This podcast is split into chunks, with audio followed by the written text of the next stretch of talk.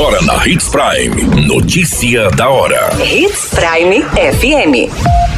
Oferecimento Molas Mato Grosso. Molas, peças e acessórios para o seu caminhão. Notícia da hora.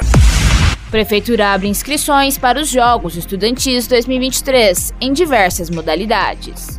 Mutirão de combate ao mosquito Aedes aegypti começa na próxima semana em Sinop. Notícia da hora. O seu boletim informativo. Como forma de incentivar a saúde e a prática esportiva entre os jovens, estão abertas as inscrições para mais uma grande competição municipal, os Jogos Estudantis 2023.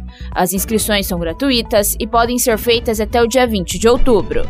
A competição é um evento anual aberto às escolas públicas e privadas, desde que observadas as idades e categorias válidas. Uma das características marcantes deste campeonato é a variedade de modalidades esportivas oferecidas. São elas: atletismo, tênis de mesa, vôlei de praia, xadrez, basquete, handball, futsal, voleibol, nas modalidades feminino e masculino. As instituições podem inscrever equipes femininas e masculinas nas seguintes idades: categoria C, de 9 a 11 anos, categoria B, de 12 a 14 anos e categoria A, de 15 a 17 anos.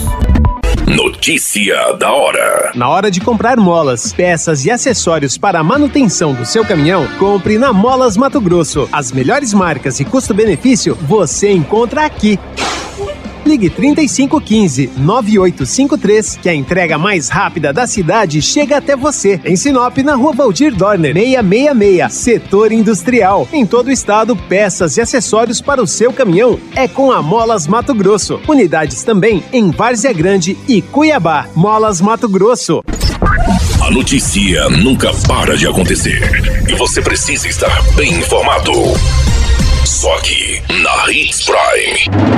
No dia 2 de outubro, próxima segunda-feira, às 8 horas, na Escola Rodrigo Damasceno, a Prefeitura de Sinop, por meio do Centro de Combate às Endemias, iniciará uma ação fundamental para a saúde de toda a comunidade: o mutirão de combate ao mosquito da dengue. Neste ano, a campanha tem como slogan: seja um agente em sua casa. Durante aproximadamente 30 dias, os trabalhos do mutirão serão realizados em parceria com as Secretarias de Obra e Meio Ambiente.